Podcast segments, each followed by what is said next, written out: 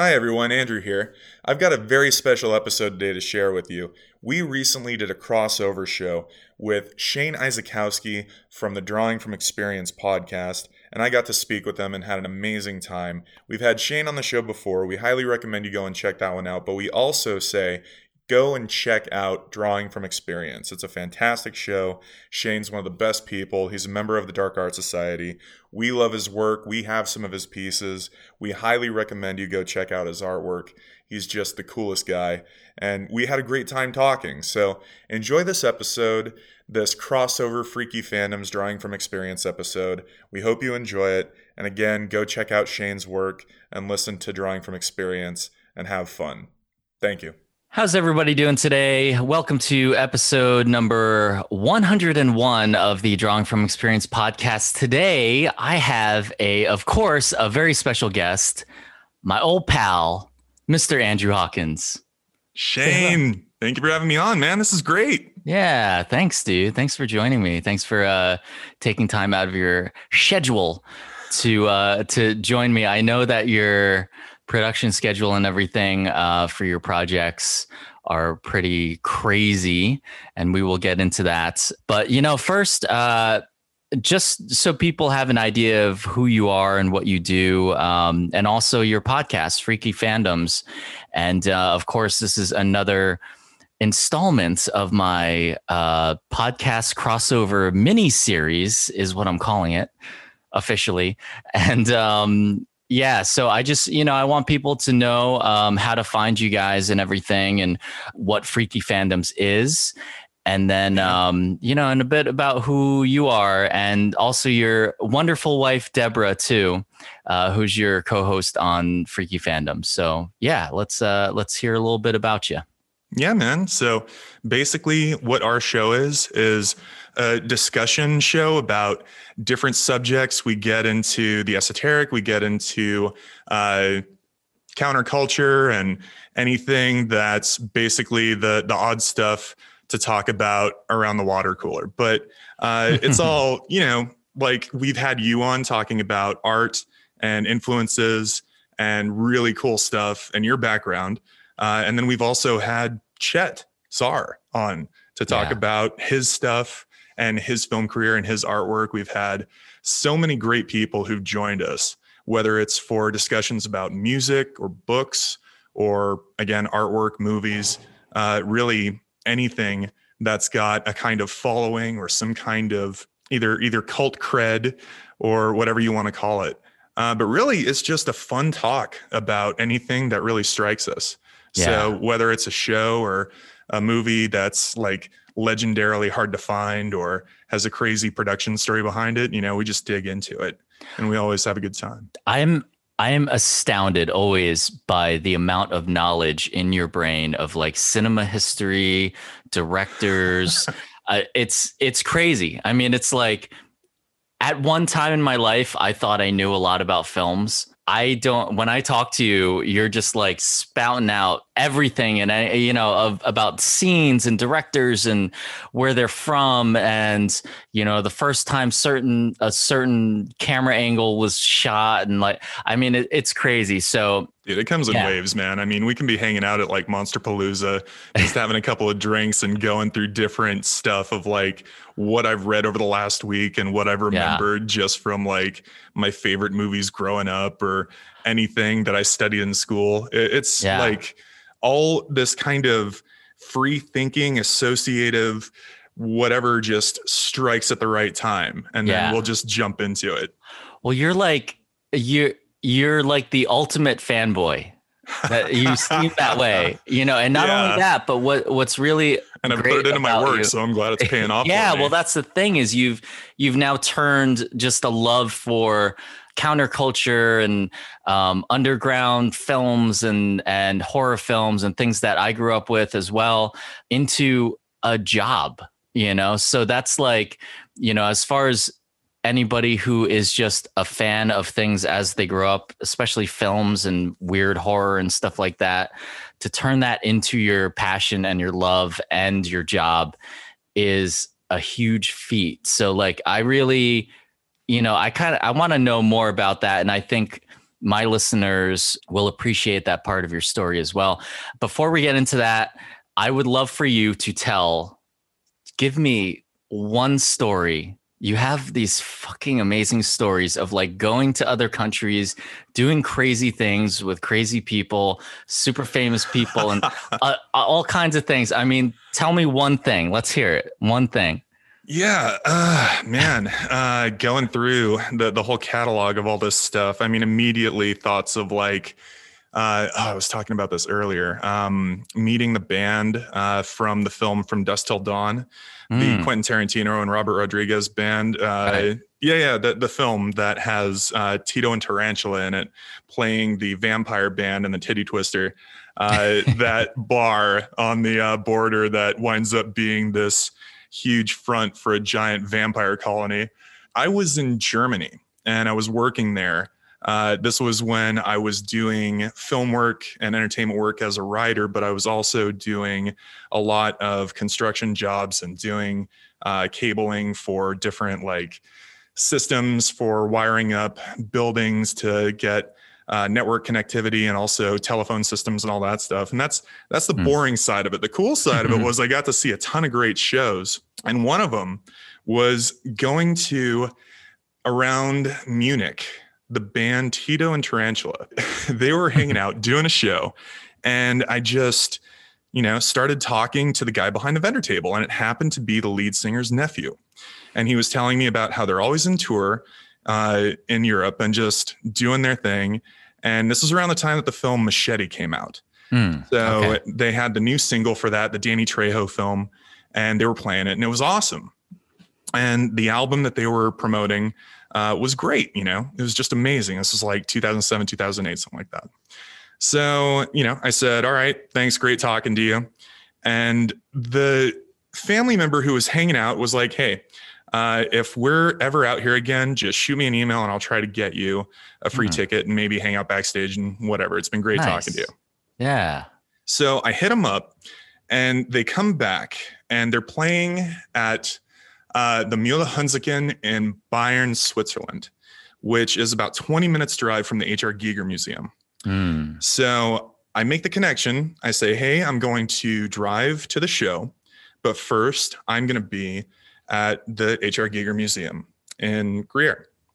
So I go to the Giger Museum and I take a bunch of photos and I just have a blast. Uh, go to the spell room, go to see all the species stuff. Uh, of course, Giger's Oscar, uh, you know, just the entire run, the Necronomicon room, all that stuff. And I grab a bottle of absinthe and I take that and I go. And the night seeing them in this unbelievable venue. I mean, this is like a four story venue that has this huge atrium open middle that you can see from like 50 feet up the band. Mm-hmm. Nice. I'm walking around and there's so much pop culture stuff everywhere. You've got like pinball machines from The Who's Tommy. You've got these standees from like Power Rangers. You've got American Werewolf in London strapped to a wall. You've got all this stuff everywhere. And it's just crazy. It's like this huge thrift store full of pop culture from like six decades. And then yeah. them playing in the bottom in the middle. cool. So we're hanging out waiting for him to start they open the show by playing the opening music from A Clockwork Orange. They get on stage, they blast the show and the crowd with an amazing set. And then the night just wound up hanging out with the vampire band from from dusk till dawn drinking absinthe going and chatting on the bus and then driving back home to southern germany just hanging out and happy oh after a God. good day of visiting all of Giger's artwork and then just hanging out at a rock show.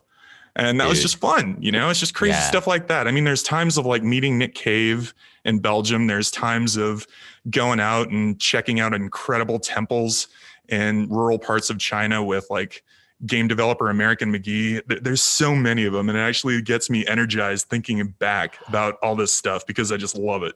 Well, you know, the thing is, if I can gush about you for a second, Andrew, I think, you know, this stuff does not happen by accident. All right.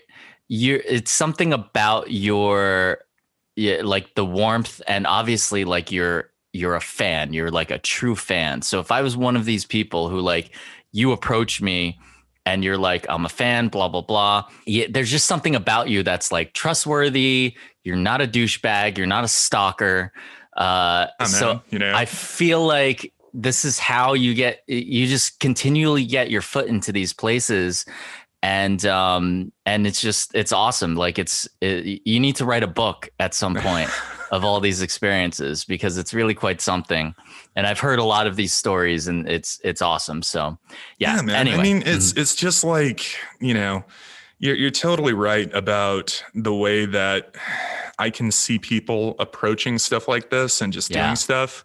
I mean, God, I I'm even thinking about when we met Nine Inch Nails and Trent Reznor, and the entire group going around um, during the time that they were close to their Wave Goodbye tour. I think it Mhm. was, uh, and this was I don't know maybe on 09 before they uh, took a couple of years off and came back. It, it was just like right place, right time stuff, you know? yeah. And it wasn't, you know, freaking out like some kind of aggressive um, fan or anything like that to, to make that happen. It was just like, they're doing something that I can be a part of and I can help out doing a good thing. What they were doing at the time was they were raising funds for a fan's uh, heart transplant. Mm. And they said, hey, you know, if you want to be a part of this, uh, we can try to get you backstage at a show. And I thought it was a good cause, went for it, uh, did what I could to throw some funds at it and try to help out. And then just, you know, hung out and had a great conversation during a rock festival. I mean, yeah. It's cool stuff like that. It's just like keeping an ear to the ground and trying to, you know, see what kind of stuff comes up that you want to get involved in. Yeah. But I I never tried to do stuff for like shitty reasons, if that Yeah. makes sense. No, you know, totally. because I've got that kind of For, mentality like, and that kind of selfish or- thing.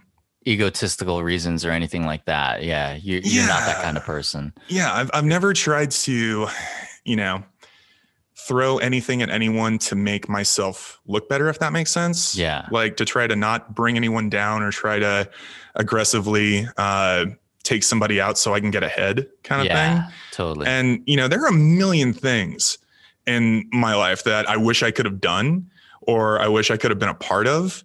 Uh, that I'm just like, you know, it wasn't the right time in the right place, and it wasn't meant to be. But Yeah. the stuff that I have been able to do has been, you know, something I look back on as like I, I loved it.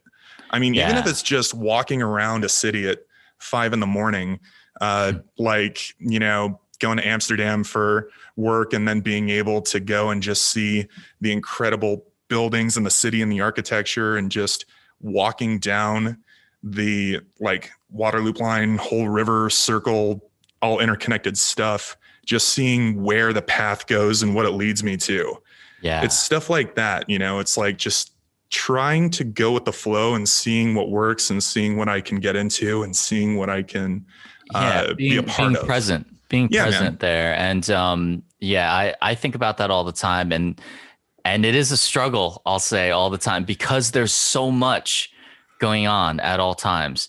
Yeah. And like it's like how do you we- choose Yeah, we, What yeah, and also take? like we have so much going on, and it's easy to be like disengaged from uh, your surroundings because you're just so focused and concentrated on one thing, whether that be your art or your job or your family or something like that.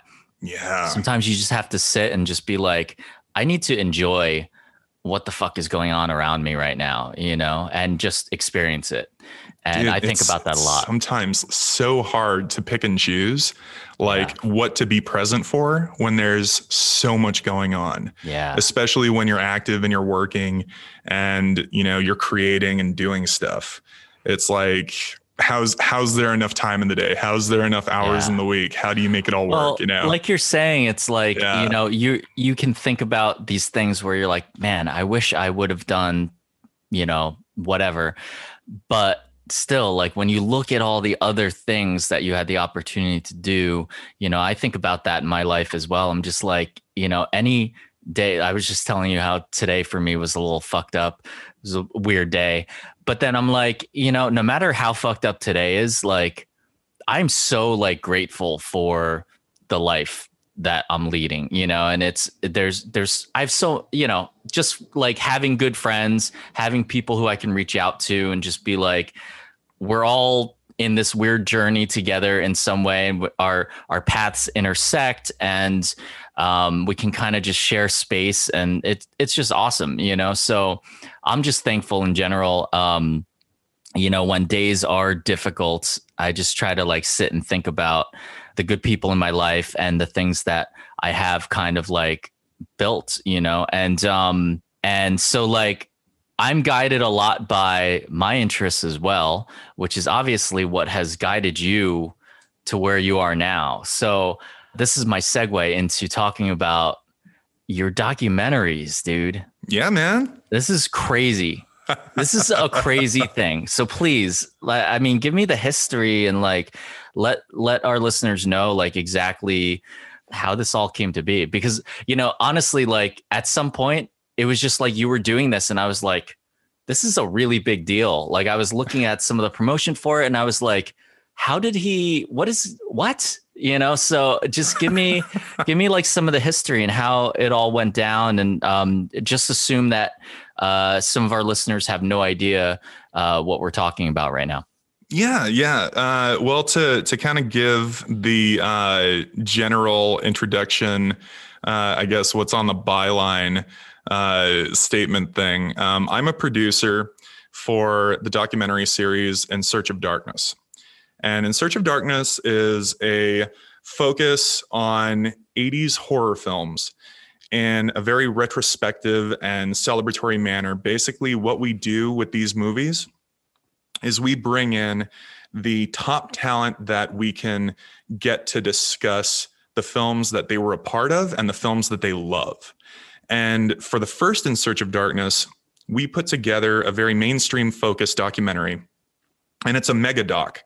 So it's one of those four and a half hour long, really robust documentaries that's filled front to back with discussions and stories and people talking about basically whatever they want to get into. Uh, and the way that we set this up, basically the the floor work formatting for these films is we go year by year throughout the entire decade and we do all these different segments in between. Sometimes we'll talk about uh, the special effects um, between like 1982 and 83 we'll throw in a segment or a feature on someone specific's work and we'll just keep that going as we look at some of our featured movies from each year. Mm. and then after doing that first one we had such a huge response. We had to do another one so we put out in search of darkness part two and that was a deeper dive you know, we started looking at more international films. We started looking at more deep cuts on the video store shelves. And so far, with all the response we've gotten since it came out last October, it's been something that people have just loved. And that's the whole thing is that we're here to talk about the movies that we love. And it's specifically focused on this decade, but it's also yeah. kind of our jumping off point for more stuff. Yeah. I um so you sent me the the link today yeah, for, yeah. I sent you a copy of In Search of Darkness Part Two. Four hour documentary that I couldn't watch, uh, but I'll. Uh, so I turned it on, and I was sucked in in the first three seconds. I That's mean, it awesome. was. I, and you had told me like uh, if you can't watch the whole thing, skip around and and watch these parts.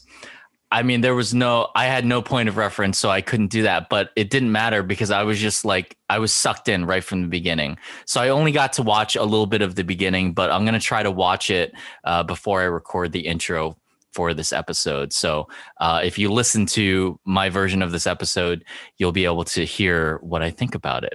I'll let you know too, since you're my friend. But um, yeah, I mean, everyone listening in from the freaky fandom side of things, definitely go and check out Shane's episode too, so you can get that insight. Yeah, please do. I, you know, uh, what I'm I'm curious a lot about from like a producer standpoint and how. I mean, you're talking about top talent. You have yeah. fucking top talent on this documentary.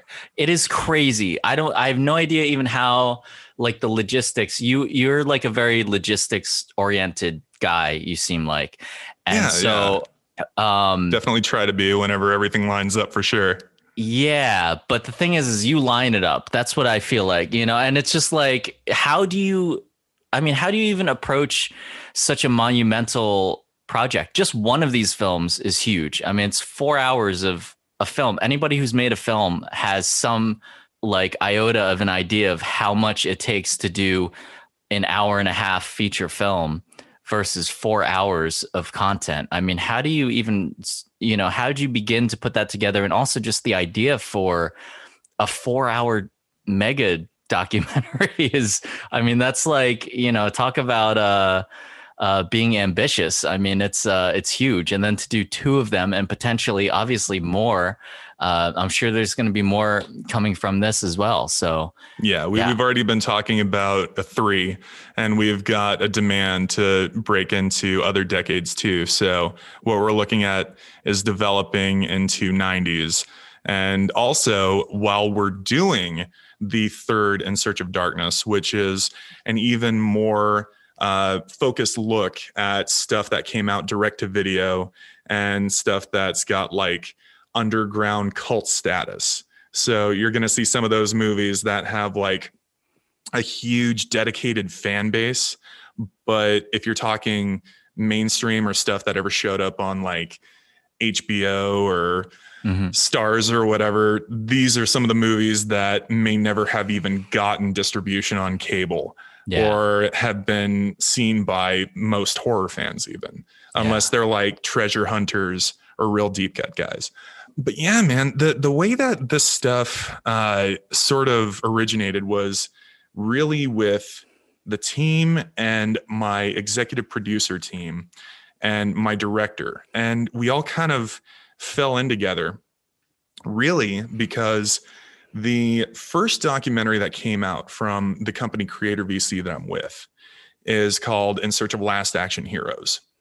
And that was kind of initially a focused documentary on action movies and just a, a, general scope sense.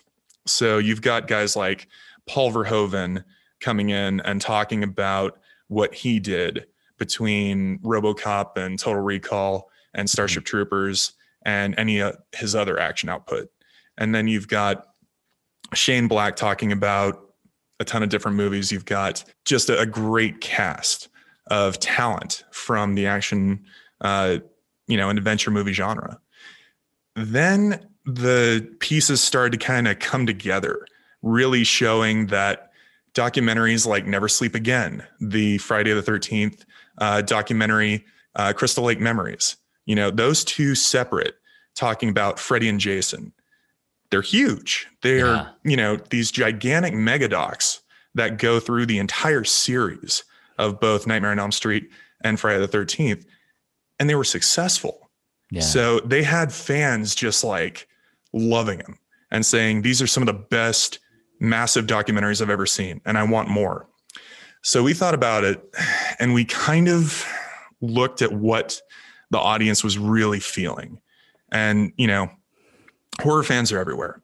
They're at conventions, they're online, they're on social media, they're always talking about their favorite films. And if we can bring all that together, we can do something with it. And that was kind of the genesis for the first In Search of Darkness was let's look at a single decade. What decade is discussed the most? What decade is always talked about as being the greatest decade for horror movies? And really 80s was just like, yeah, you know, yeah. that that was the time when special effects were at their wildest that was when the money was there to be able to make movies worldwide that were incredible and look good and shot on film and wound up being iconic you know yeah. because of the the budding culture of home video the VHS covers that were just gripping everyone who walked into the video store the franchise boom the slasher boom there's so many factors mm. so we really covered that in the first documentary we just kind of did you know an overall let's touch on the main points of the whole decade of the genre. And then with the second one, we were like kind of reading the room and yeah. really hearing about the movies that we didn't cover that we should have. Mm. So we included uh, a more focused discussion on something like Bill Lustig's Maniac Cop, starring Robert Z'Dar and uh, Bruce Campbell and Tom Atkins, and uh, you know that's one of the featured ones. We also heard a lot about uh, Demoni, Demons, the Lamberto Bava film with uh, Geretta and some of the craziest effects uh, from you know the 80s entirely. Uh, and also uh, Dario Argento's involvement. I mean, we were we were just getting all this feedback. So we just went with it. And now we have two documentaries and you put them together and it's nine hours back to back. And we've still got people saying they want more. Wow. It's nuts. That's insane. I mean, it's wonderful. I mean, that gives you, it's like endless you know and um you know i grew up on on a lot of those films and uh as you know that I grew up on on horror, and you know the thing is, is through the years, my tastes have changed so drastically with horror. You know, of course, like I have a love for all the special effects and makeup from that era and everything, and um, knowing people like Chet, and you know, so I have I have this deep appreciation for uh, practical effects and everything. Yeah, and you're an effects and makeup creator too. I mean, yeah. you know, your background is awesome, which is why, you know, I can't wait to have you on one of the watch parties or clip show right. events that we do where we can sit yeah, down and just chat about, about the that? making of a movie, man. Yeah, yeah. How um how does that all work? You know, okay, so you have a whole campaign going on right now uh, yes. to get people to purchase this documentary, but you're also offering a community you know? So why don't you yeah let's let's hear about that whole process and everything and some of these watch parties that you're hosting and things like that. Yeah. So the way that we've got a community and weekly events working is crazy. And i love how this has developed out of the initial ideas that we started doing last year. Uh, like I was talking about, we've got In Search of Darkness for horror, and we've got In Search of Tomorrow for sci fi. And In Search of Tomorrow is in production right now. So every day we're working. I'm excited about on that getting too. that made. Yeah. Yeah. And it's great because we've got these unbelievable interviews that have already been captured and recorded that we're putting into the edit while we're in production. But we also have interviews that are still going on right now. Just like, oh, this is awesome. We we had Sarah Douglas from Superman and Superman 2 and from Conan the Barbarian to uh, Conan the Destroyer, and from Solar Babies and you know Beastmaster 2. I mean, so many movies that I grew up loving. Mm-hmm. And the interview with her was fantastic. We did that just last weekend. Uh, we also interviewed Lance Guest from The Last Starfighter. And this upcoming weekend, we're interviewing Catherine Mary Stewart, who was also in The Last Starfighter with Lance. And she was also in uh, a ridiculous adaptation of George R. R. Martin's story Night Flyers, but also Chopping Mall with Kelli Maroney. Uh, and talking about you know that connection, kind of leading into talking uh, what we do for the watch parties and for these clip show live streams every Sunday. Basically, I'll give you an example. We had Kelli Maroney on to talk about Chopping Mall, and what we did was we started it on Sunday at about 12:30 Pacific time, just with a Q&A. And the way that our community works, when you get a copy of the documentary, you get access to our Discord. And it's basically just a forum chat uh, discussion that's always ongoing about any 80s horror or any topic you really want to get into. But that's the whole focus and kind of what brings us all together. And the way that that integrates into our live streams and our watch parties is everyone gets together on Sunday afternoon and we just go through all of the questions that come from the Discord mm. and talk to the celebrity guest star about all that stuff. Nice. And then after a half an hour of that, everyone presses play on their copy of the movie and we just all watch it together. Huh. And yeah, we'll talk about, you know, whatever anyone in the chat wants to talk about. We'll talk about whatever the guest star wants to talk about. And the entire time we'll just be discussing trivia and insight and thoughts and reactions to the film. Wow. So after the movie, you know, we all hang out and say, all right, see you again in a couple of weeks. Yeah. Uh, and the way that that works is one week we'll do horror, the next week we'll do sci fi, the next week we'll go back to horror. and it just always alternates. Yeah. So when you're a part of either of those communities, you're getting something every other week. And if you're a part of both, every single Sunday, you've got something to hang out with. That's amazing, dude. Uh, has this all come up during uh, the quarantine times? Is this something as a result of that, or was this uh, previously decided and then now it's kind of convenient that you have a place to hang out and everybody's at home? It's crazy, man. Like we were talking about this probably two or three months before the lockdowns across mm. the hmm. country and across the world went into effect. I mean, this was like, what can we do for the community of fans that have bought the documentary and want to be a part of the bigger discussion? And we had talked about doing stuff at conventions. We had talked about uh, booths at stuff like Monsterpalooza and you know Texas Frightmare or uh, Days of the Dead uh, or you know New Jersey East Coast, any of that stuff. We were like, what can we do? Because we got people saying that they want to check out In Search of Darkness panels. They want to go to screenings. Uh, we had an amazing premiere two years ago at the Egyptian, uh, mm-hmm. and it was fantastic during Beyond Fest. Um, right before In Search of Darkness 1 premiered, there was this really cool marathon of Tom Atkins movies, uh, which was like The Fog, Night of the Creeps, and uh, Halloween 3. And nice. then we had our premiere, and we had Barbara Crampton on stage, we had Kelli Maroney on stage, we had Mick Garris, uh, we had Brian Yuzna, and we had Caroline Williams from Texas Chainsaw Massacre 2. And people wanted more of that. They were like, hey, I wasn't able to make it to the premiere, but I want to, you know, go to something and see an In Search of Darkness thing and then it all just hit all at once mm. while we were trying to figure out how we were going to do that for everyone. And I remember I was coming back from a trip to Dresden where I was going to an art exhibition of the filmmaker Jan Svankmajer. And I got home and it was like the beginning of everything. When everyone was really starting to get sick, mm. when you would start to see like the first few people reacting and like wiping down their airplane chairs with yeah. uh, alcohol wipes and like starting to you know really react to to what was going on with the pandemic. So we figured okay everything's shutting down. Everything's being canceled. What can we do? How can we bring everyone together and have you know some kind of uh, event schedule?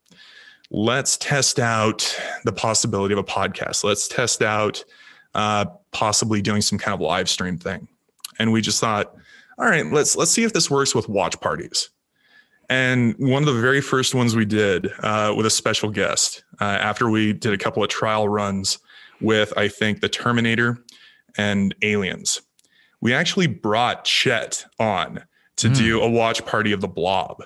Oh, and nice. he got to hang out and he got to talk about the Blob to our sci-fi audience as like a sci-fi horror crossover. Oh, that's great and it was like the third in a row of like the ultimate 80s sci-fi remakes. We did The Thing, we did The Fly, and then we did The Blob. Nice. And Chet came on and he was just telling us all the stories of being part of the production and how it was all put together and his work on the film. And it was just a blast. And then we were like, okay, we are putting these out as audio recordings. Anyone in the community can listen to these and play the film like you know the mm. way that uh, a podcast that's a film commentary recording can work. Yeah. You just put your headphones in, press play, and then watch the film at the same time. Mm. But we thought we might want to take this a step further and actually do a live on camera show every week. Yeah. And that's what we've been doing now. So now we'll have live on camera watch parties where people can multi screen and have us on one screen, whatever, you know, phone or iPad or anything on the side, and then have the movie playing on the main yeah. TV or however they want to set it up.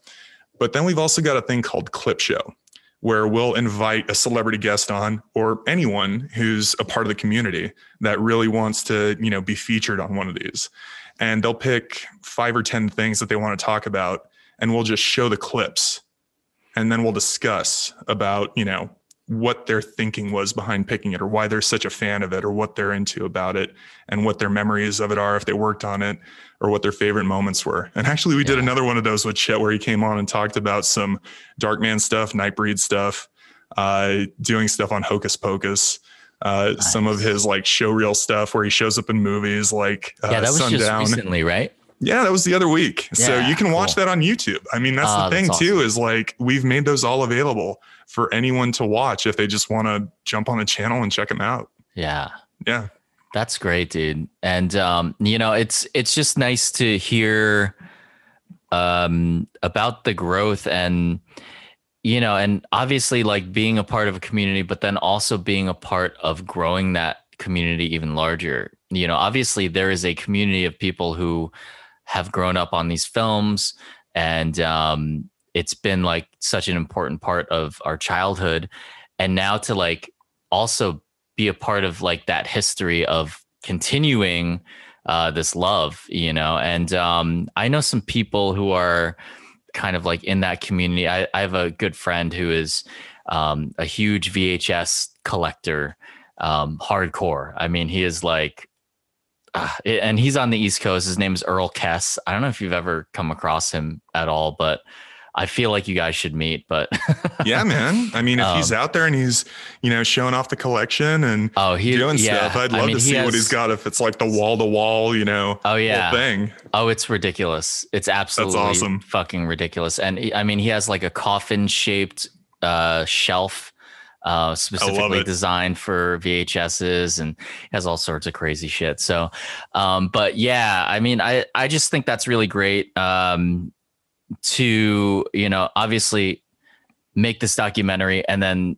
and then also create this entire community around it. I just think that's i mean that's like sort of what i'm trying to do with the podcast and um, i'm trying to help artists uh, continually have encouragement and and build yeah, like dude. this community of support you know? So what you've been doing with drawing from experience is just awesome. Oh, yeah. oh, thank you. Thanks and, and i love seeing you know so many people in the art community coming together too because right now it really is tough for everyone yeah. to connect when we can't go out and do stuff together yeah. no that's for that's sure. not easy uh, and yeah. hopefully we can get back to having fun again soon. Oh god. I hope so but in the meantime, we could do watch parties and and uh, and chit. So yeah, and hang but, out with the uh, yeah Dark Art Society community and the yeah. uh, art chats on Fridays, dude. Yeah. Um, you know, I'm curious. Maybe this is like, well, no. I mean, I I think I'm curious about how you feel about the horror genre in the past 20 years um, and how it's you know I think Does about suck and it's kids. not as good as it used to be. Yeah, I mean I, I think about kids now, you know, yeah. and it's like you know we grew up at a time where I was riding my bike to the video store and I would be there for like an hour or two, like reading the backs of these VHSs. Um, and there's just something fucking special about that, you know. And uh, and I hate to sound like such an old head by saying, in my day, I used to uh, ride my bicycle down to the VHS store, you know, but. When I, I was mean, a young elitist yeah. and things were right with the world. Yeah, yeah. But, no, you know, I, totally I am curious. You, I, you know, I, I'll just say, I'll, I'll say that I, uh, there, there's a lot of disappointing things about the horror genre in the past 20 years. However, there have been some nuggets of um, goodness that I've seen, and um, and it's few and far between, uh, and it doesn't. Ah, some of it just doesn't have that same like magical terribleness of some of those films from back then. You know. So like yeah. what you know, yeah, what do you what do you think about it and and um where do you see it heading in the next say decade? Yeah. Oh man, that's tough. Um the thing is is that you know my my work is very focused on a specific era. And we really do kind of approach this from like a historian sort of perspective. Uh, because you know me and my team uh, my director david weiner you know he's a former uh, writer for oh man so many so many great uh, magazines and outlets. I mean even for a period there he was with famous monsters So Nice. he's like, you know, cut his teeth for decades doing this work. And he came from, you know, the sidelines of being on set for movies with Full Moon. Uh, you know, Charles Band and Empire Pictures and all those guys. Uh, he still tells stories about working on like demonic toys and stuff like Cool. that. And, you know, he had a great run uh, when he was doing filmmaking in the late 80s and early 90s. So from his background, he's, you know, the perfect guy to helm the direction of these documentaries. And for me, I mean, just years of writing articles and doing interviews and doing editorials and, you know, cutting my teeth in entertainment journalism and covering different aspects of pop culture, but also doing like list articles focusing on different periods and different directors and you know even that background of having a little bit of film school it's it's like i want to hope for the best when it comes to the state of the genre right now but i look at the overall big picture and it's difficult because there's stuff that doesn't hit right and isn't good Hmm. that's kind of rising to the surface for what's marketable, if that makes mm. sense. And really, you know, I, I've heard this so many times doing this work from so many people that we've gotten in front of the camera who have talked about doing this stuff 30 and 40 years ago. Yeah. horror is a business. Flat out horror is business. It's show business. And i hear that over and over all the time.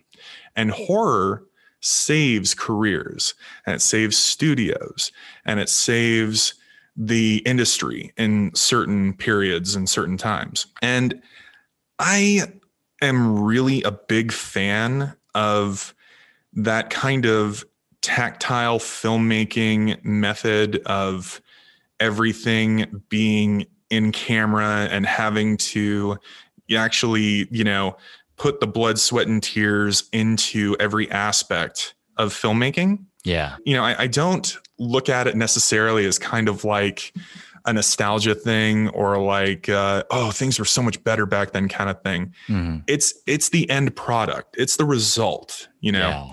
like I'll look at a film that's shot in, you know, 4K or something higher resolution on the best Sony or Arri or, you know, whatever. And I'll say, you know, sometimes it looks excellent. Sometimes you can't even tell the difference. Sometimes, you know, it's fantastic. But then I look back at certain films that are shot on different kinds of stocks and have different kinds of, you know, resulting grain in the picture and different techniques uh, for lighting and for effects and for makeup. And I really do love a large number of movies from that era. Mhm.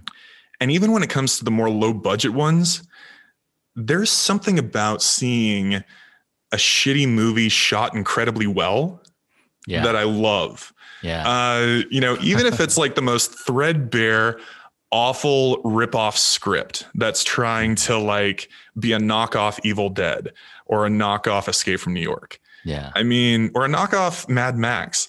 I love that stuff, Yeah. especially when it's coming from like insanely seasoned professionals. Yeah. Like, you know, so many movies in 80s horror in Italy were from guys who had worked with the likes of like Sergio Leone Mhm. and done so many incredible action films and comedies and westerns and you know right now you got an era of filmmaking that i hate to say it seems to really be focused on let's shoot something on the cheap get it out there and just recycle the stuff that's the most popular right now yeah. and, you know, that's something that's always been a part of the film industry and of entertainment.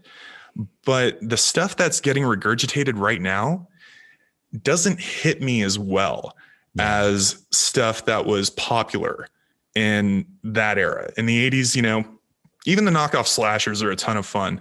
But I I think there's just something about maybe the tone of what's constantly being churned out right now Mm.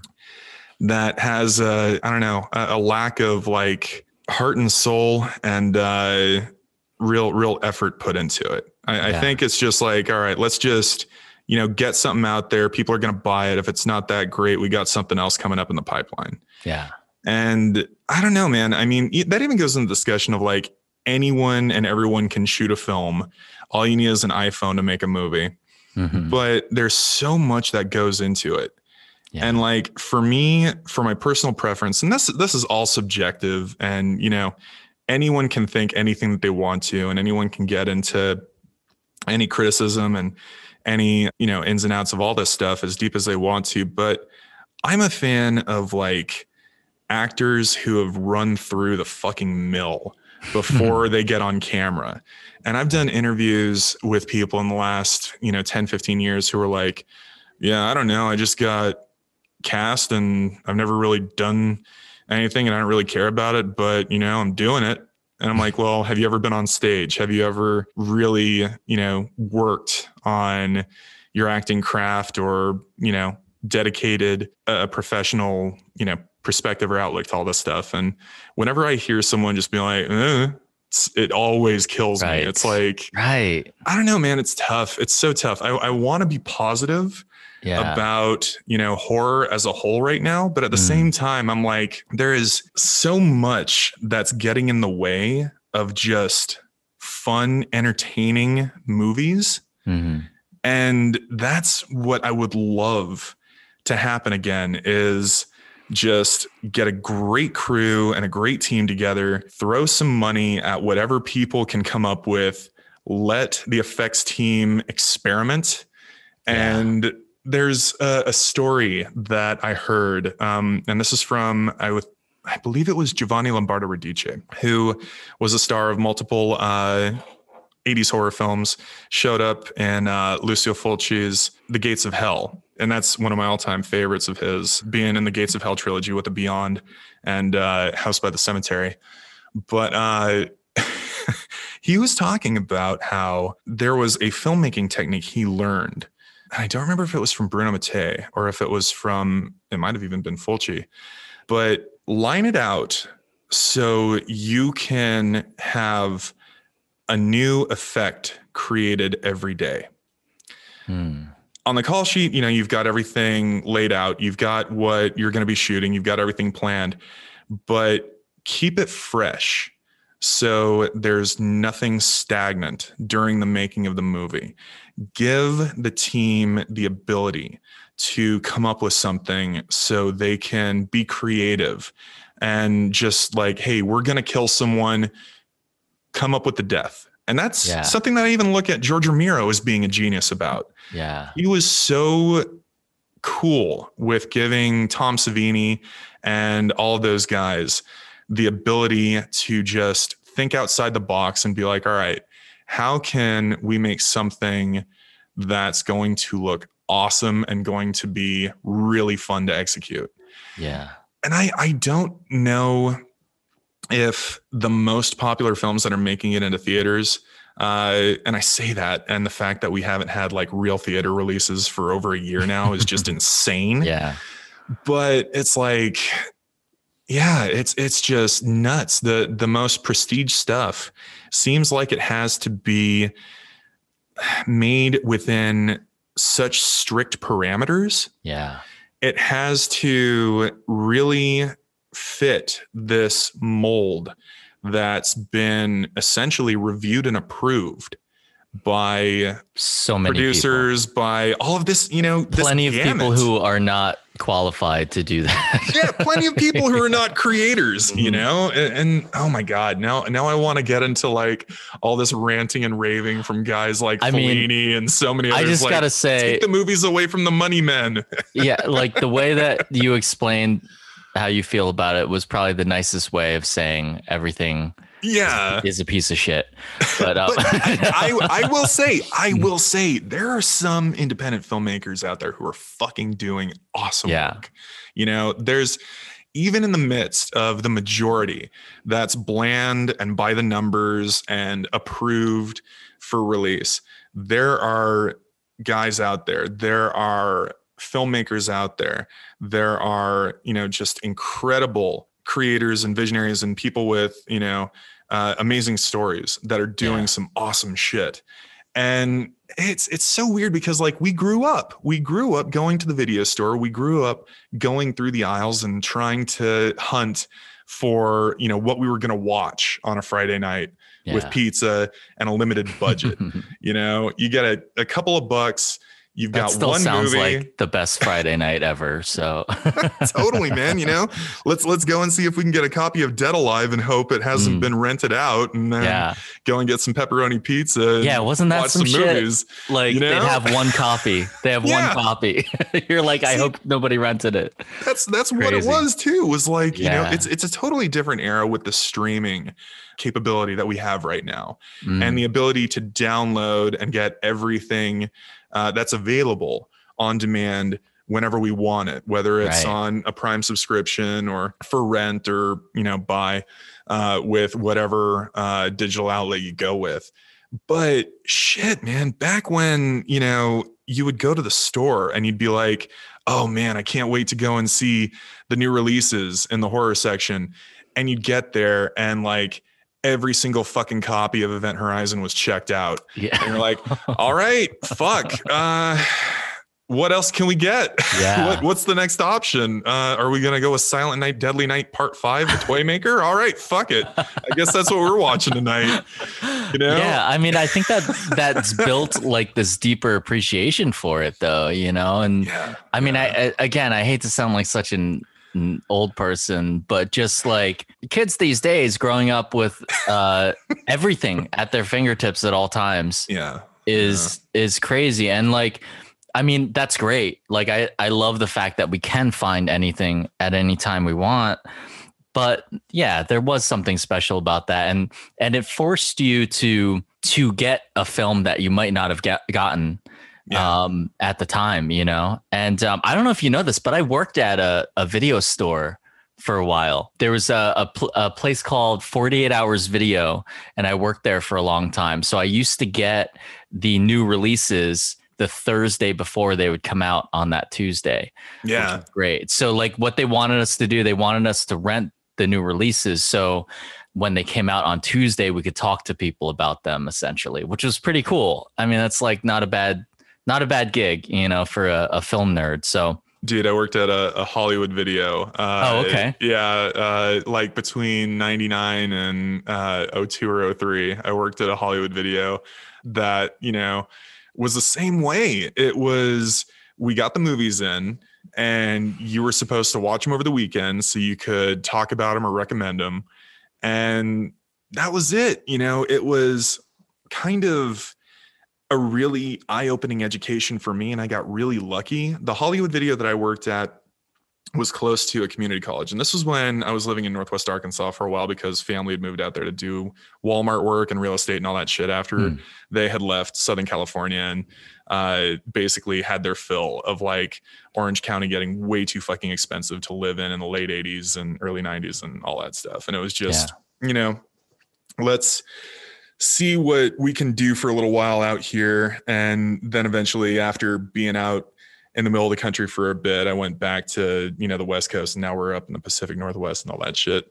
And the thing is, too, man, when there's an opportunity to travel, I mean, I cannot fucking wait to come back down for like Monsterpalooza, Son of Monsterpalooza, hanging out, just, you know, Dude. all that shit. But yeah yeah, I worked with a friend of mine who was one of my earliest um, film mentors, really. He was a community college uh, film professor named Ben Vick, and he was fucking awesome. I mean, he introduced me to so many great uh, underground movies, really, you know, got me further into like the works of Paul Bartel and even some of the more deep cut stuff of like Brian De Palma, uh, like Sisters, uh, being an example off the top, um, which is an insane uh, Margot Kidder movie. If you ever get a chance to see Sisters, that mm, movie okay. is fucking excellent, and you know, definitely late '70s horror, but very Hitchcock influenced and super fucking cool. Um, but yeah, man, it was like talking to him every week about these movies that I had never fucking heard of was so eye opening. And also the fact that he came at it from an academic perspective mm, because yeah. he would do, you know, really focused film analysis and he would discuss it with his classes. But then just to shoot the shit, he would be talking about favorite crazy movies at the store while we were fronting and facing all the aisles and shit. Yeah. So I got that sort of introduced to me really early on, just after being a movie fan, that you could look at this from a very focused perspective as an academic. And then yeah. using that to be sort of the curator figure for people coming into the store and saying, Hey, I've seen this.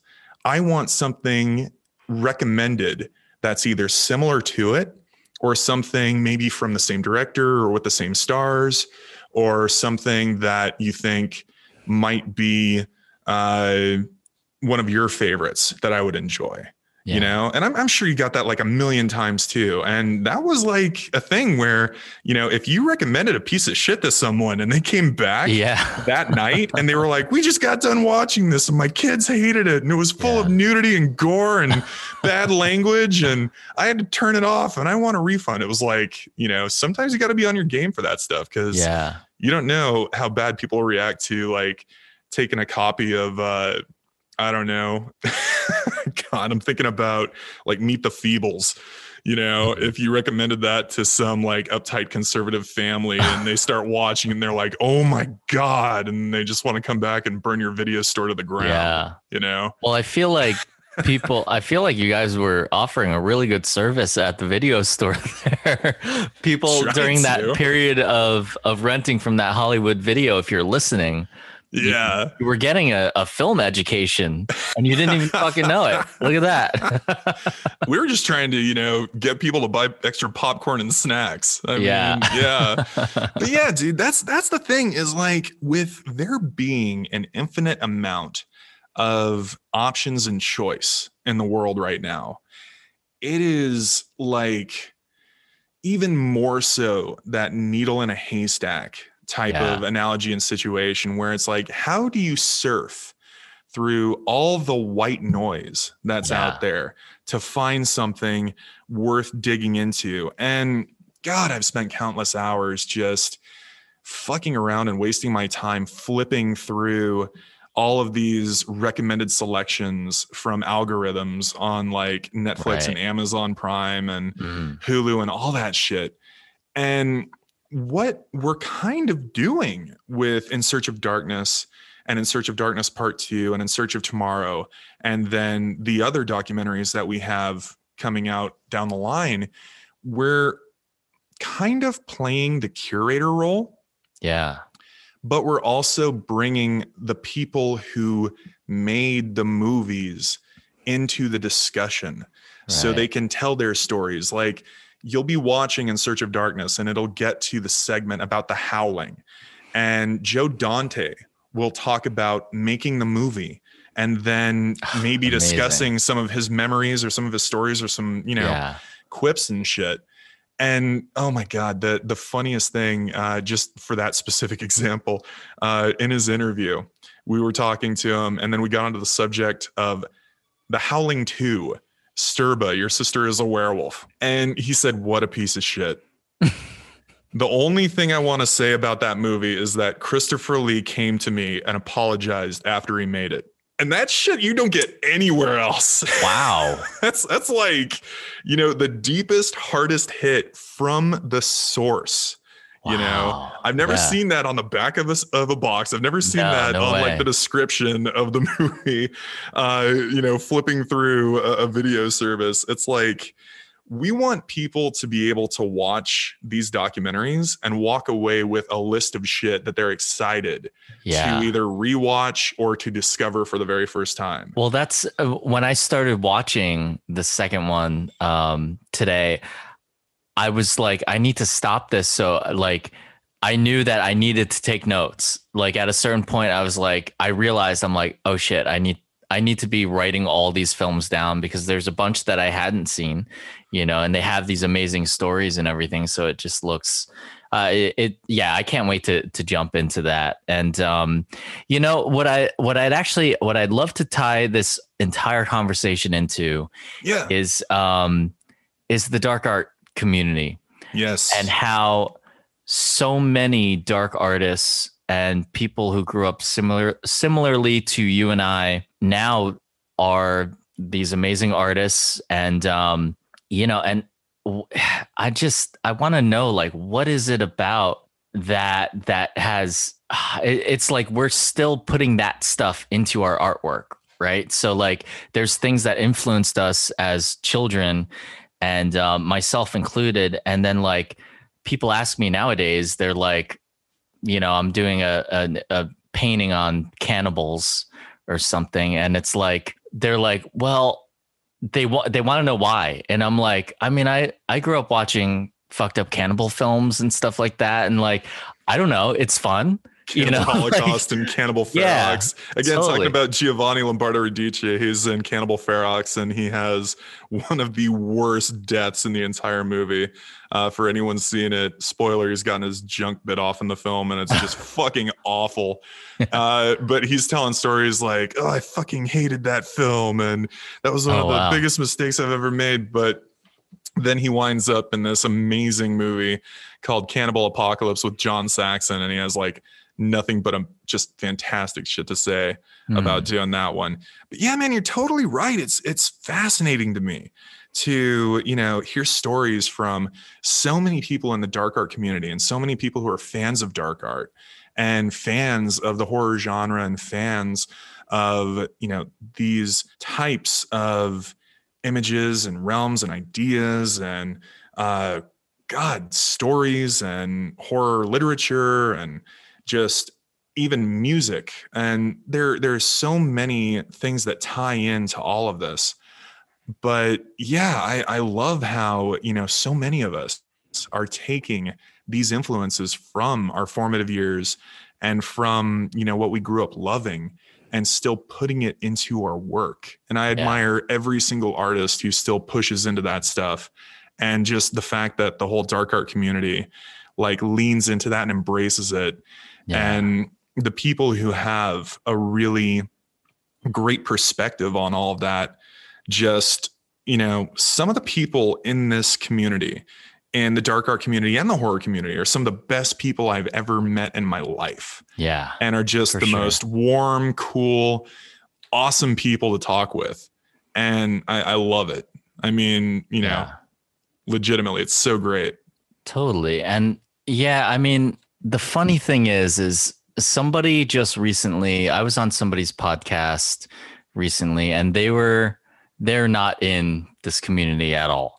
So they came across my artwork. It was the candy vending machine that I did last year. And they were just like blown away by it. And they wanted to know kind of like the thing that a lot of people ask when they see me at like some convention that's not a dark art convention or a horror convention. They see me in a normal setting and then they look at my work and they're like, is something wrong with this person? You know, so uh, which you know people like you and I are just like, oh no, it's fun, you know. Yeah, so like we've heard that shit like a million times. Totally, like our entire kids. lives. Yeah. Yeah. so, so it's interesting to me because uh, what I was explaining to them on the episode of their podcast was when I look at this, like this horror piece with like severed fingers and like whatever, I'm like, I look at that and it's like pure fun. Like it's just, it's a fun thing. Like, so I don't look at it as like, oh, this, the dark side of me is like, uh, trying to channel this like inner whatever. Yeah. If you, if you look at some of my other work, some of my other work is like the emotional stuff. When I'm doing something like a candy vending machine, with severed fingers and pimples in it, hairy pimples.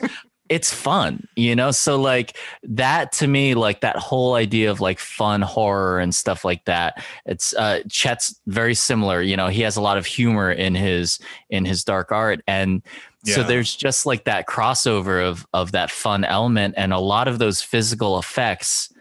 I can just imagine these special effects artists back then experimenting and being like, all right, we have to shoot the scene today. I have no idea if it's going to work, if this gag is going to fail, you know, and even if it fails, it's kind of whatever it is. We have one shot, you know. it's just like yeah, let's hope the blood sprays right, and yeah, we can pull this off the best we can, and you know the flaps don't pop up and show the seams and all that. Yeah, yeah. yeah. Uh, yeah. I, I I just think that there is this element that people don't really uh, embrace if they if they have an aversion to like blood and gore and stuff like that. And um, you know, I'm no stranger to it, but there's definitely times when I pick to do that and when I I choose to do other things too, you know. I just think that if we embrace some of the fun elements of it a little bit more as a whole, a lot of people will accept it a little bit more, you know. That's at least the hope, but Yeah, and you know, you and I are Halloween people, dude. Like yeah. You grew up in the store environment with all the masks and all the gags For and sure. all the makeups and all the, you know, fake blood and severed stuff and the stick on uh, scars and the the whole thing. And yeah. you know, I, I look back at that stuff and I still think about being a kid, you know, getting going for Halloween and just having fun with everything. And yeah. really, you know, for a lot of us, I think it's kind of something that goes back to what we really loved when we were developing. Like mm-hmm. for me, you know, it's it's also tied into family. Like I right. come from family that was like old Hollywood growing up after the Dust Bowl, seeing the Universal monster movies coming out on release and going to like the premieres and the lights coming up and my great aunt looking over to the side and seeing Lon Chaney Jr. in full Wolfman makeup. I mean, shit like Crazy, that, you know. Yeah. And and growing up hearing those stories, it was like, fuck, I I love that stuff. But I'm also able to sit on the couch with my loved ones and watch something that's fucking terrifying or you know really horror focused or really atmospheric whether it's an old classic or something from when I was a kid, you know, just watching new movies in the 80s and then stuff in the 90s and all that. And it's like, I think back on that, and one, in a way, some of those movies prepared me for some of the worst fucking shit that ever happened mm. in my life. And others were kind of almost like bonding experiences, you know? Right. And there's something really fucking special yeah. about, you know, watching a movie with a loved one and both of you like laughing at the gore effects or yeah. the absurdity of some stupid ass contrived crazy horror movie plot mm. or even in you know any other genre i mean there there's movies that are just a fucking riot to watch that i absolutely love uh, i'm really thankful that there's been like a resurgence of movies that kind of I don't know, went went the way of uh, being lost to time. That mm. different um, distribution companies have started digging back up. And uh, one of them, uh, I know it had been overblown for a little bit, but it fucking holds up and it's still fucking hilarious every single time I watch it. Is Samurai Cop? Uh, oh, if you've ever seen, seen, that one, no. it sounds great though. it is again. It's just like everything objectively bad going into the blender and resulting in pure lightning in a bottle of gold. it's just solid entertainment in the most like slapping your palm on your forehead yeah. absurd way from front to back. And there there are so many knockoff movies like that. Like, oh my God, one that was just hilarious that recently came out from uh, the company Vinegar Syndrome. Mm. Uh, was I think Occultus uh, Obscurum or something like that. It's just this amazing knockoff uh, film that combines elements of Nightmare on Elm Street 2 with like uh, Witchboard, the killer uh, Ouija board film plot starring Tawny Kitaen. uh, which is just so much fun. I mean, I could go down the rabbit hole of you know so many fucking things, Yeah. but I grow up with these being a part of my life, and then I go into the world and I look back on them being some of my best memories like having drinks and smoke with friends and watching Return of the Living Dead and Yeah. just enjoying the fuck out of that. And it has since become one of those movies that I will always say, you want a good horror movie that's a great fucking party movie to watch? Put that shit on yeah. and it's a good time. Um, but yeah, you know, there's even that discussion about the catharsis element to it too. That if you look at a horror story and you break it down into its fundamentals and you look at the conflict and you look at the way that the uh, story plays out and if it's well structured and well written and has uh, some almost morality to it, if that makes sense, hmm like it's really funny. You can look at um, if you watch In Search of Darkness and In Search of Darkness Part Two. There are segments in each where they talk about people's reaction to horror and what horror does for people. And one of my favorite quotes is uh, from Linnea Quigley, who was in Return of the Living Dead, and she's talking about the film uh, Silent Night, Deadly Night, the first one. And she gets killed in that movie by opening the door to her cat trying to get inside the house right when the killer's about to burst in with an axe. hmm And her lesson learned from that role in that movie and that scene was yeah, sometimes you just don't open the fucking door. so it's, it's shit like that, man. Like, Yeah. God, you know, uh, for me personally, the craziest thing is my house burned down when I was eight. Oh. Yeah, yeah. Shit. Yeah. Okay. And I remember, and this is fucking wild. I remember watching A Nightmare on Elm Street. And this was uh, something that, you know, I wasn't supposed to because uh, my parents weren't nearly as cool as my grandparents and my aunts and, you know, uncles and all of them. Um, my parents were like, ah, turn that off in the scene where uh, Nancy pulls Freddy's glove out of the dream. Mm. But you know, of course, I'm a rebellious, shitty fucking kid, and I'm up at like two in the goddamn morning, and it's on USA Up All Night or some shit, and I'm watching it, and I watch the whole thing. I remember when my house fire happened, thinking about Heather Langenkamp and thinking about Nancy, and the whole final, you know, uh, segment of that film. Hmm and it's just like one of those things where you know there are movies like that for people where they have watched these films and they've applied things to their lives that have gotten them through some fucking brutal shit Yeah. uh, again talking about nightmare on elm street like the character taryn uh, in that film played by um, jennifer rubin is the one that everyone remembers for when she becomes a dream warrior she's got the two blades and the mohawk and Mhm. the whole beautiful and bad thing but she was also a recovering addict and tons of people will show up at conventions and go up to her booth and tell her hey uh, i'm a recovering addict i've you know uh, gone through uh, everything to try to be better and be all right and your Yeah. character was really important for me like that's real yeah, shit that's amazing. yeah Yeah, Stu- that's stuff like, like the that, best man. thing that can come out of a film. Uh, you know, to touch people on that level, you know, is is amazing. yeah and it doesn't sure. matter what the film is or you know Yeah, what it gets lumped in with. Uh, it doesn't matter if it's got like 5,000 one star reviews on IMDb or Letterboxd or some shit. Some people will really connect with somebody's work, whether Yeah. it's film, literature, music, art, anything, even video games. And what they take away from that stuff is stuff that they'll carry with them their entire life. And I think for a lot of us in the horror community and the dark art community, you know, we have a lot of those things for each of us individually.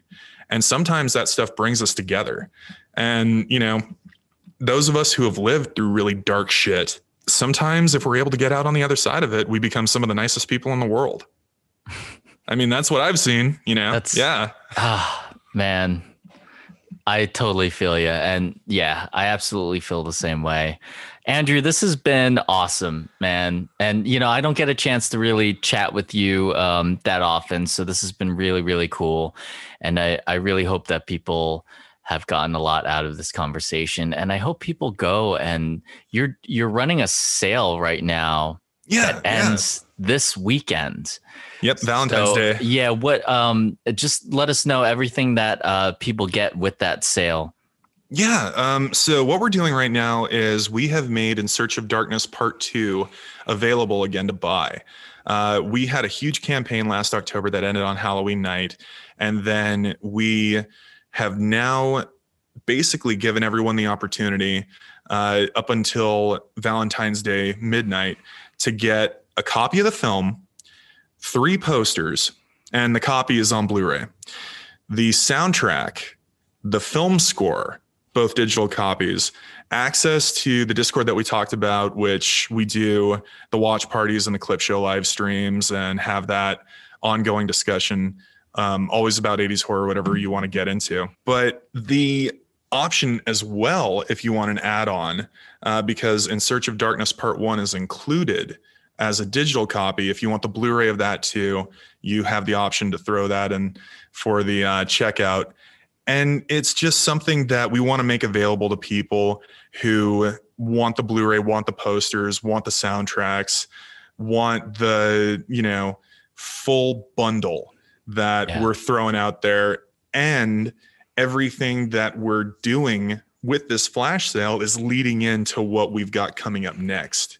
So mm. you're basically helping with the development of In Search of Darkness Part 3, wow. which is an even deeper cut into 80s horror that hasn't been covered in the first one or the second one. And then, yeah, it's just keeping stuff going. And amazing. What's yeah, um yeah. what is the the uh website? Yeah, this? it's 80shorrordoc.com. And that's 80 S. Yep. That's yeah. it. Yeah. Okay. And uh, yeah, you can find it across social media at 80s Horror Doc. And that's been, you know, some of the most rewarding work I've ever done. And, you know, kind of what we talked about earlier, uh, Freaky Fandoms is something that Deborah and I love doing together. And the next step for that is something that we're excited to be getting into and revealing and giving everyone all the news for. It'll be called Watching Weird, where mm-hmm. we sort of do a little bit of what we're doing with the 80s horror documentaries in search of darkness in search of darkness 2 in search of darkness 3 and then when we get into the 90s stuff and the sideline sci-fi stuff in search of tomorrow uh, watching weird is just something that deborah and i have been getting really excited and ready to reveal and do and it's going to be digging into just like we're saying those obscure movies, those really hard to find ones, those ones mm. that have crazy histories and wild stories and production trouble and legendary, you know, chaos and all that stuff. So um, is is Freaky Fandoms podcast is that ending and then you're starting this podcast or is uh, how is that working? So Freaky Fandoms what we're doing with that is we're spreading that out further when we're doing recordings for that, we're releasing them to everyone who wants to listen in. We're keeping all of the old recordings that Deborah and I have done available up on SoundCloud, and we have the Patreon going for that. So just follow with Freaky Fandoms, and what we'll be doing is transitioning into watching Weird.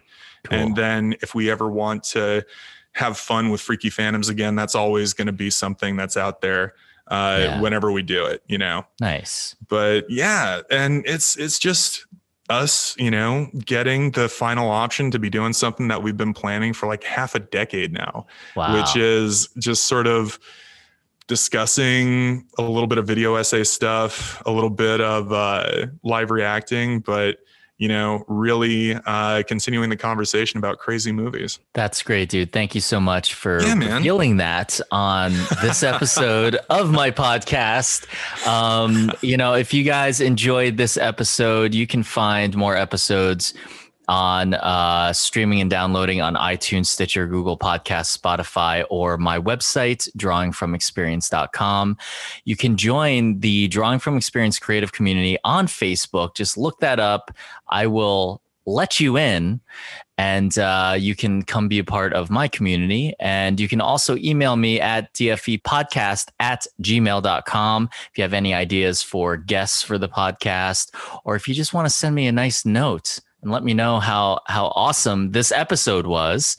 Um, you can also find me on uh, Instagram at DFE Podcast, and you can join um, either one of my Patreons or both uh, patreon.com slash drawing from experience um, to support the podcast or my personal patreon which is patreon.com slash shane izykowski and you can find my personal artwork at shaneizykowski.com or on Instagram or Facebook at Shane Izykowski Artist.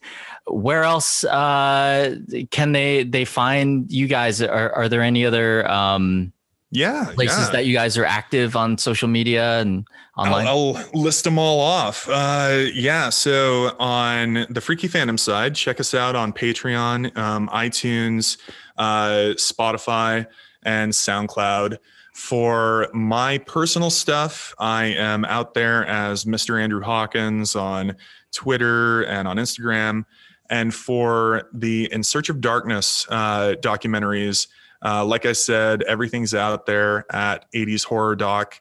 And for the In Search of Tomorrow documentaries, check out 80s Sci Fi Doc on Twitter, Instagram, Facebook. Um, and to check out what we're doing for these live streams that we've been talking about every Sunday. They are free to watch on YouTube. So you can tune in and check them out. The channel is Creator VC Live. But like I said, if you get a copy of the documentary, you're immediately given access to the Discord and you're able to chime in on the Q&A sessions that we do with all of our special guests. So nice. those are uh, our outlets out there and that's how you can find Dude, us.